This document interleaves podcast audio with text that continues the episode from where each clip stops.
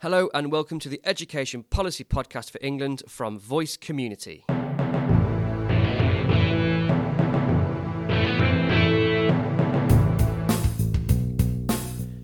In this episode, we take you through the latest COVID updates and what they mean for schools' autumn plans.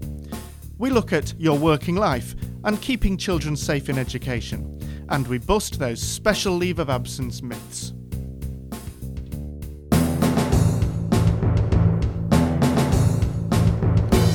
Hello once more and welcome to Voice Community's Education Policy Podcast for England, and it's the August edition, which means it's back to school. My mum, Martin, always used to say she hated seeing those back-to-school posters in shops, you know. Well, that's probably because they always appear in July before you've even broken up. Before you've even started your holiday, the back-to-school posters are up in Clark's and in... Well, I probably shouldn't mention shop names, should I? Other shoe varieties. Other shoe shops are available.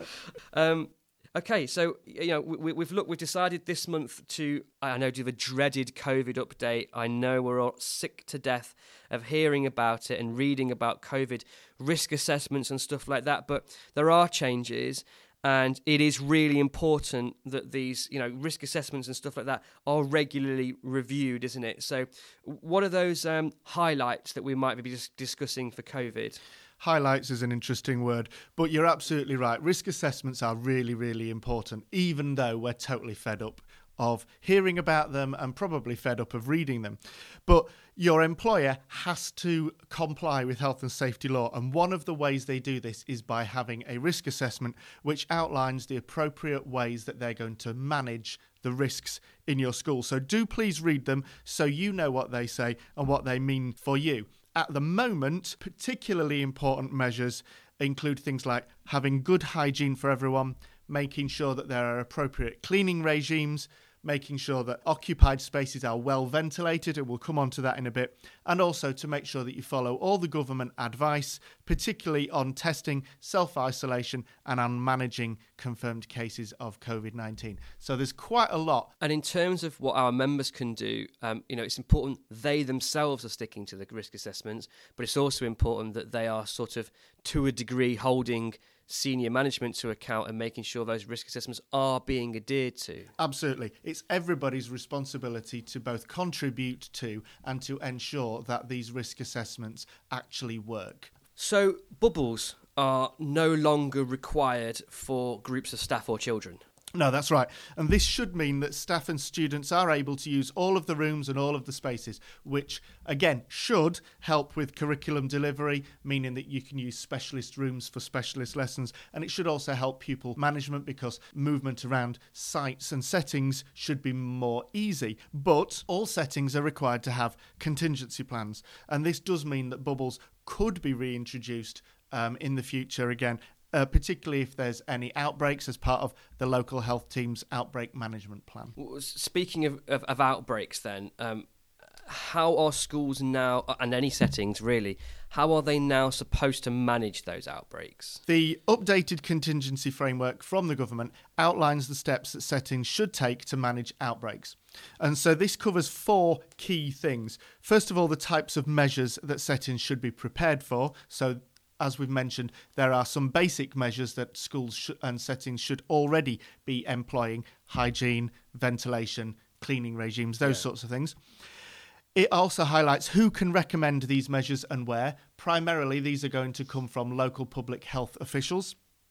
When measures should be implemented and when measures can be lifted again, and how those decisions are made. And so local authorities and MATs and other organisations such as nursery chains will have these contingency plans in place, and you should be able to find them out if you want to understand them. But these are the documents that your management teams will be working with and looking at. I think it's safe to say there's going to be outbreaks at different places around the country. We know in the news today, as the day we record this podcast, that in Scotland they've found an increase in COVID cases that they're linking to the reopening of schools, not just because students are back in schools in numbers, but because that's often meant that their parents are back in work and then gathering at the school gates and so on and so forth. So we know there's going to be outbreaks. How are we going to find out about those outbreaks? How are those going to be discovered? Yeah, so the government have published updated guidance on their website, and this guidance details when extra action may be required in education and childcare settings. It lists the following thresholds. 5 children, pupils, students or staff who are likely to have mixed closely, who test positive for COVID-19 within a 10-day period, or where 10% of children, pupils, students or staff who are likely to have mixed closely test positive within a 10-day period. For special schools, residential settings and settings that operate with 20 or fewer pupils, students or staff at any one time, the threshold drops down to 2 children, pupils, students or staff who are likely to have mixed closely. So, as you said earlier, it is highly likely that we are going to see schools having to manage outbreaks. The document does go on to suggest how schools might do that, and in conversation with their local public health officials, extra action might be required, such as the reintroduction of measures like additional testing, face coverings, the use of bubbles, as we mentioned earlier, and in extreme situations, temporary isolation of individuals and small groups, or even the introduction of remote learning again. So will close contacts be traced, either by schools or by anybody else? Close contacts are going to continue to be traced, but it's no longer the responsibility of schools to do that. From July, the management of close contact tracing passed to the NHS Test and Trace team.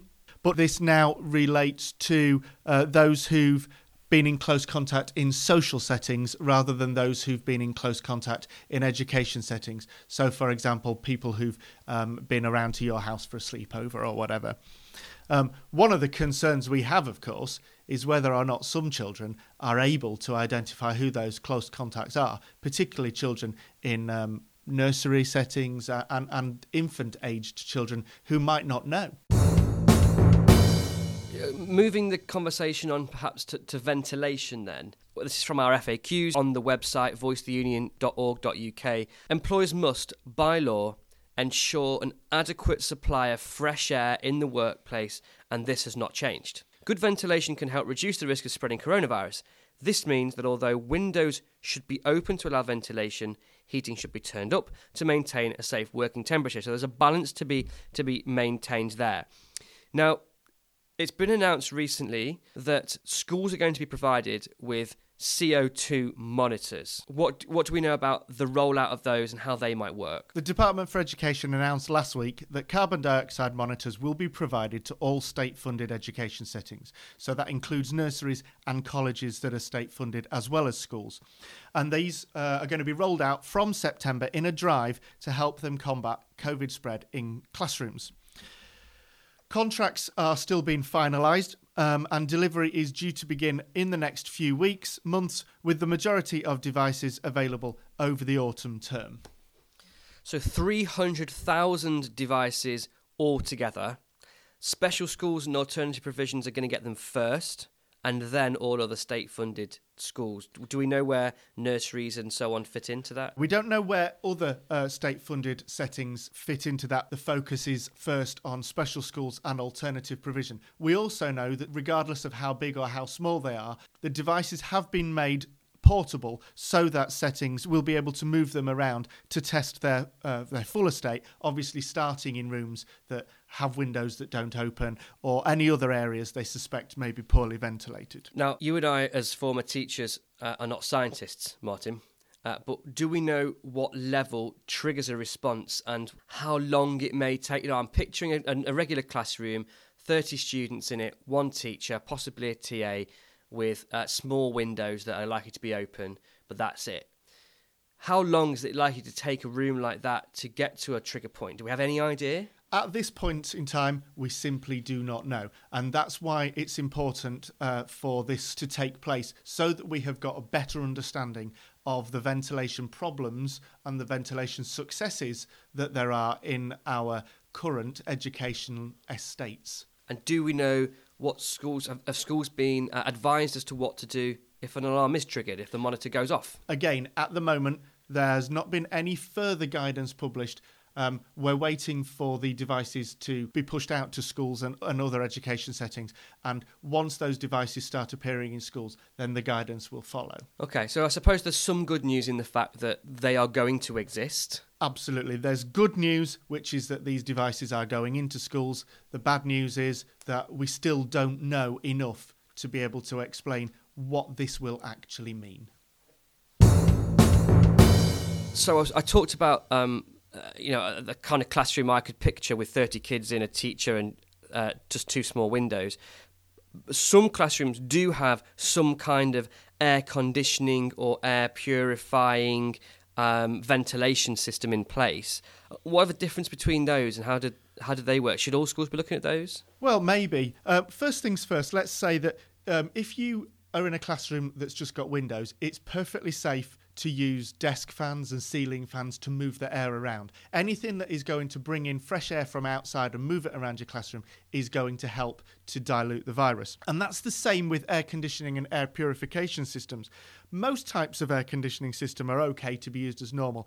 In fact, we said back in March 2020 in our first set of frequently asked questions that centralised ventilation systems that recirculate air to different rooms, they should be avoided. But if they could be switched to fresh air supply only, then that was perfectly good. Some systems have got air filtration built in, and there have also been portable air filtration units that have become more available recently. In fact, air filtration, whether it's part of the air conditioning or whether it's a standalone unit, have been shown to improve air quality in general. And a white paper produced by air filtration specialists Medicare say that medical-grade air purifiers are proven to eliminate bacteria and viruses from the air. And so obviously this is a good thing. On the back of that, we're really pleased to hear that the government has launched a trial of air purifiers in around 30 schools in Bradford. And we're hoping that this will give us some more information about whether this is an effective way of managing viral spread through air transmission within school classrooms. So let's hope that this could be the end of pupils sitting in cold classrooms with the windows open and blankets covering their knees. Yeah, it's no way to learn, is it, that? So those systems with medical filtration, then, are they the ones you sort of might find most recently in places like dentists and... Yeah, dental surgeries, doctor surgeries, and maybe hospital waiting rooms as well. You just touched on that, blankets over the knees, it's no way to learn. So temperatures in the indoor workplaces are covered by the Workplace Regulations 1992, so Health and Safety and Welfare Regulations of 92, which placed a legal obligation on employers to provide a reasonable temperature in the workplace. What is that reasonable temperature? Presumably is there a lower limit and an upper limit, or just... Or just one, or... So the approved code of practice suggests that the minimum temperature in a workplace should normally be, for those people who work in a workplace where they're sat, where they're sedentary, this should be at least 16 degrees Celsius. Now, to be honest, I think that's a bit cold. Well, sounds good to me. I can think of some people who wouldn't think that. Yeah.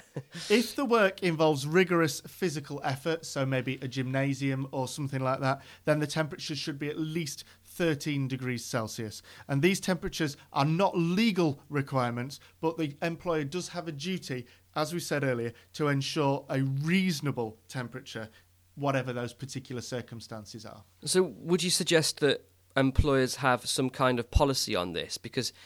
You know, one person sitting... I jokingly said a moment ago that I quite like the sound of 16 degrees, but I know in our office there are people who were completely the opposite of me and would walk into my room and go, oh, it's cold in here. So should there be some policy on, should there be a definitive line where it's no longer safe to be there and go home? Or it's very difficult. I think there needs to be a minimum where it's no longer safe, where it's no longer reasonable to expect people to do that work. I think 16 degrees, whilst I believe that might be a bit cold, I think that's a sensible minimum if you're expecting people to sit and work at a desk. OK, moving on then into the Your Working Life section. And this month we're taking a bit of a look at the updated Keeping Children Safe in Education document.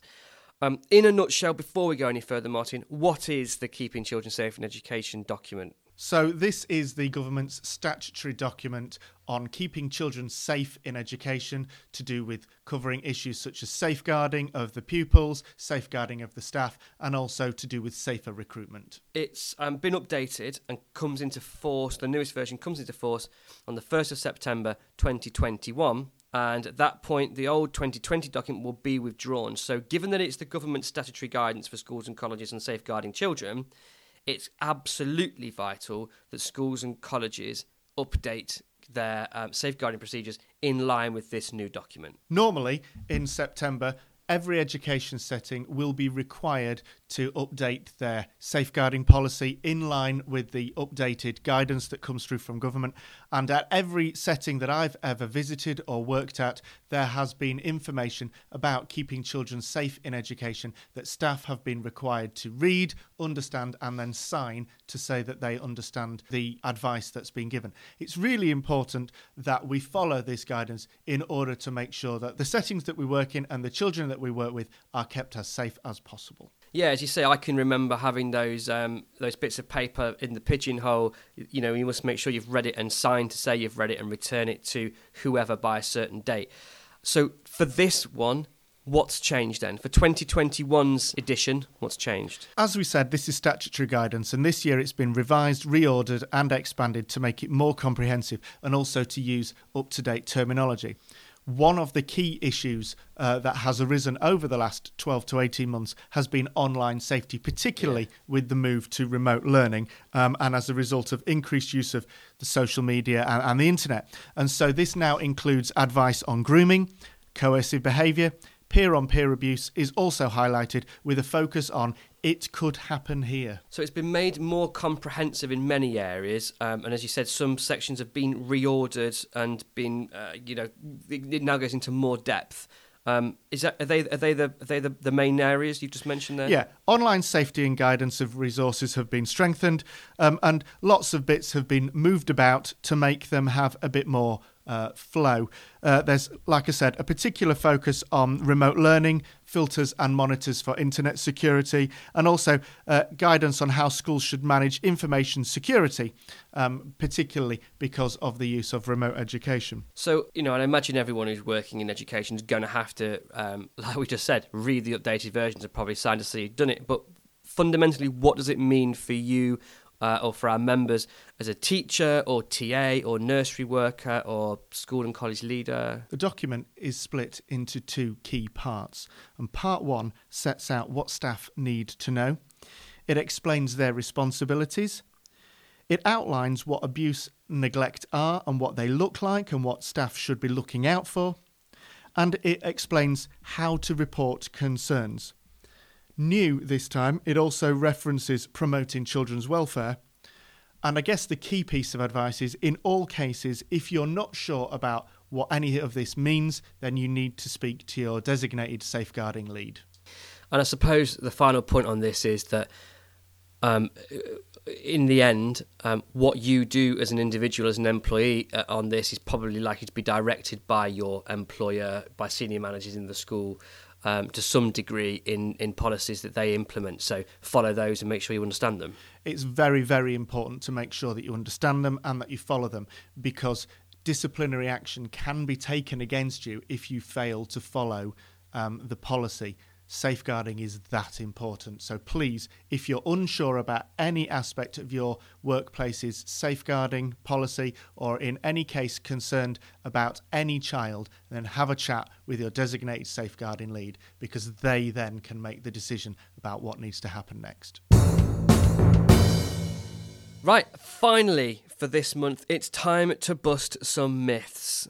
And this week, specifically, we're going to try and bust some special leave myths. Boom! So back in June, we touched on annual leave, but there are other kinds of leave other than just annual leave and holidays and things like that.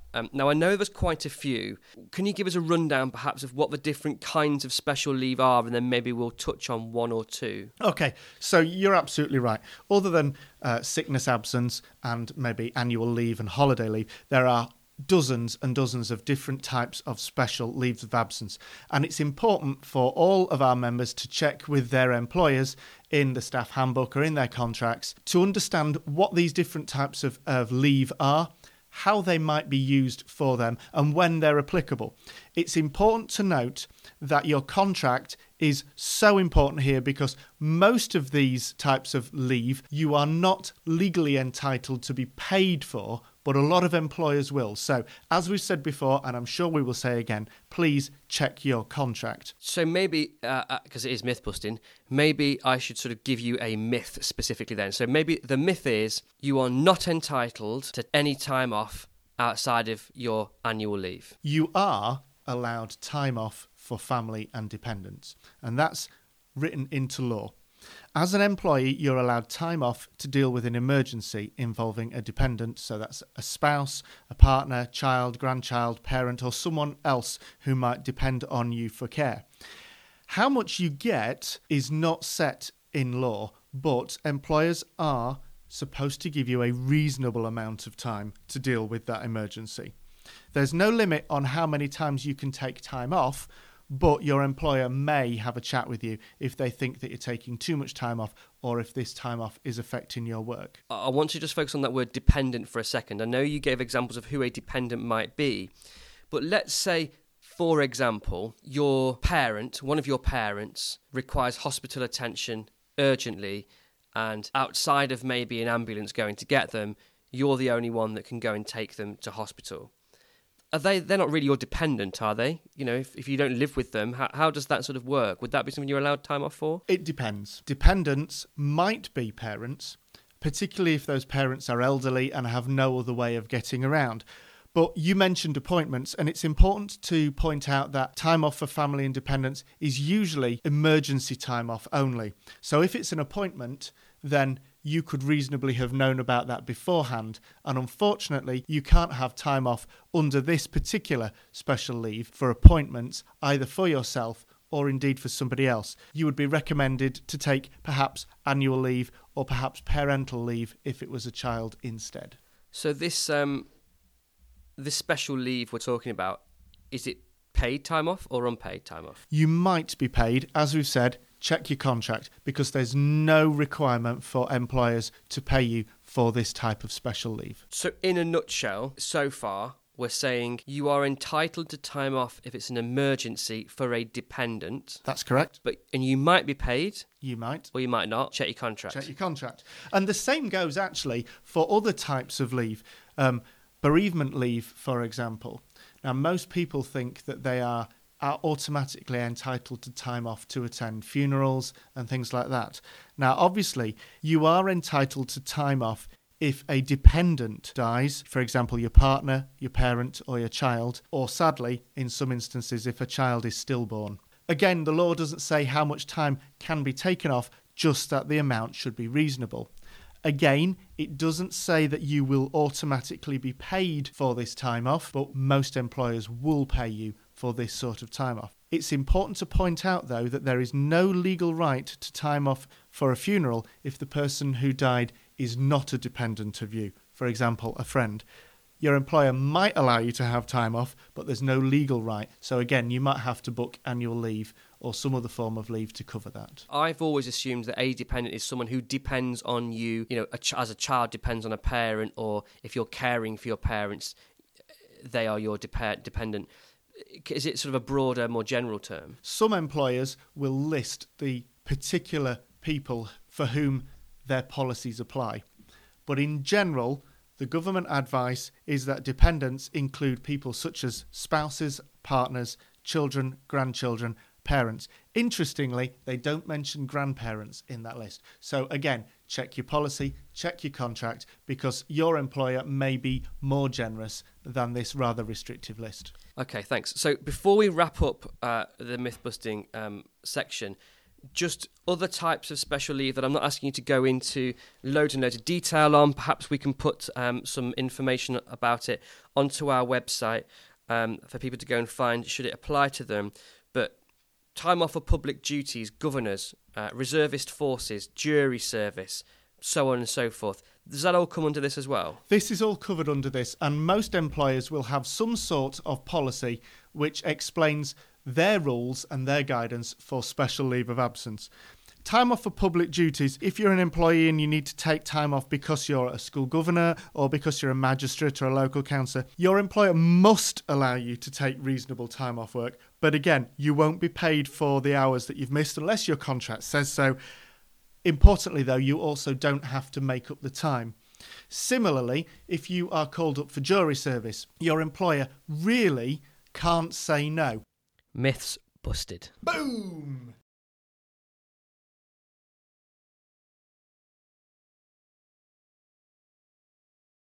Before we go and wrap up for another month, I just want to draw everyone's attention to some training courses and free CPD opportunities that are available to community members, and all Voice members are now community members, so they're available to all Voice members who are working in education. So these courses are free to our members, but normally would cost anything from £60 to £100 if they were not our members. There are that many, I simply can't go through all of them now. So I've picked out a few I thought may be of interest to people. It gives you a flavour of the kind of thing that's available and out there. Have a look, go online and have a look, see what else we've got available to us. If you can't find it, get in touch with us and we'll point you in the right direction. So some of those that are available at the moment. Assertiveness skills certification, ADHD awareness, anxiety awareness, Asperger's syndrome awareness, art therapy, become an online tutor, child psychology certification, improving school attendance, lesson planning for teachers, managing classroom behaviour, speech therapist induction certification, staying safe online. That links back to the Keeping Children Safe in Education stuff we talked about earlier on. Tackling hate crime, a teaching assistant certification. There are honestly so many. I couldn't list them all now. At the end of each one, you get a certificate, as a free certificate. So go online, have a look at those. They're available to all our members for free. And we've got a whole bunch on there at the moment. We also have lots of training over the next 12 to 18 months all across the country for our workplace reps and for our roving reps. So if you are one of those, keep an eye out for dates and locations and get signed up for those. If you'd like to be a workplace rep or a roving rep or any other kind of rep for us, please do get in touch. We always love having new volunteers. We offer training and support. You wouldn't be going it alone. If you're interested, get in touch anywhere in the country. Martin, do you want to take us through our social media outlets? So, many of you will be familiar with our website, www.voicetheunion.org.uk. And there you can find out all of the latest COVID updates. You can also find other information and a load of information sheets which cover an awful lot of the topics that we have been looking at in the last 6 months in these policy podcasts. All you need to do is log in, download those, and you can then pin those up on your notice boards at work or share them with your colleagues. You can also get information from Facebook, facebook.com/communityunion for updates, news, events and more. And you can also follow us on Twitter @VoiceTheUnion. Or you can email Rob and myself for anything policy related at educationpolicy@community-tu.org. And finally, don't forget to like and subscribe to this podcast if you've enjoyed it. And share it far and wide with friends, family and colleagues. And we will see you next time for the next edition of the Education Policy Podcast.